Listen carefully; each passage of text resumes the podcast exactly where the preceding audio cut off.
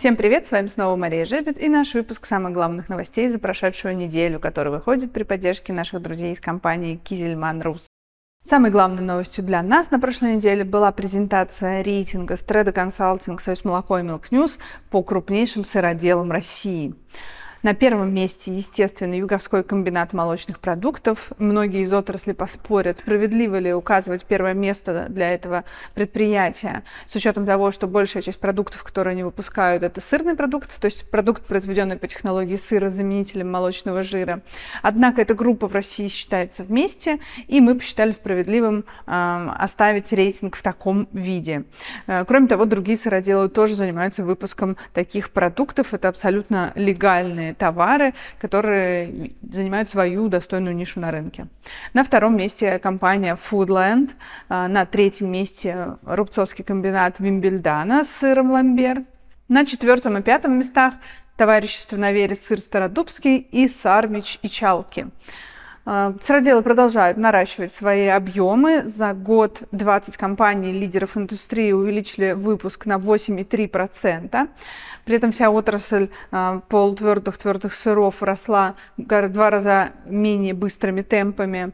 И а, снова консолидация в отрасли наблюдается, и снова 20 компаний заняли 70% выпуска сыров в России.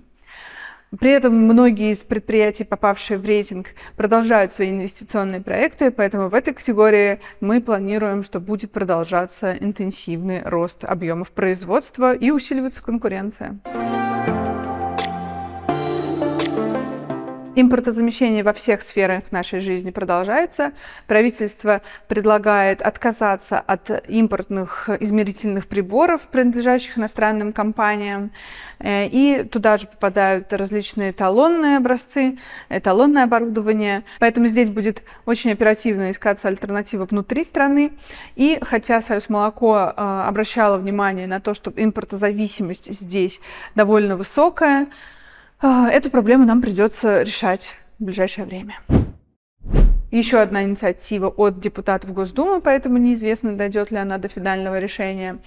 Это запрет на ведение исследовательской деятельности, в первую очередь в розничной торговле, в рынках розничных, для иностранных компаний. Как мы знаем, у нас крупнейшая компания – это Нильсон. А, но у нас есть всегда Росстат.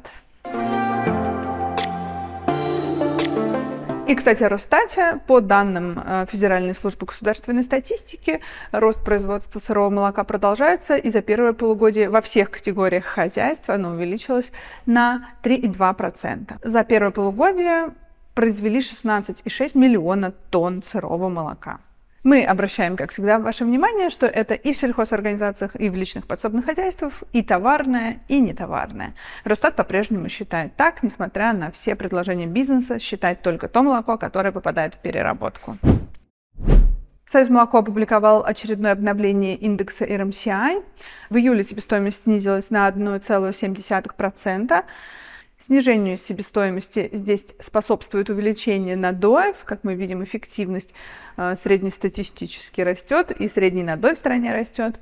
Э, при этом Росстат фиксирует снижение затрат на рабочую силу, но э, более интенсивному снижению себестоимости мешают цены на корма, инфляционные процессы, цены на дизельное топливо.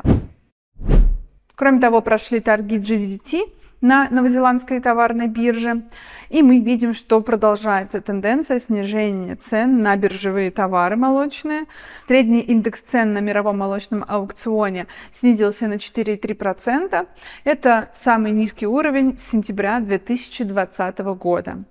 Мы видим по продуктам что э, цены на ССМ снизились на 8%, это самое большое снижение. Ну, также продолжили снижение цен на э, сухое обезжиренное молоко, на безвожный молочный жир, и на молочные жиры, и на сыр чеддер в том числе.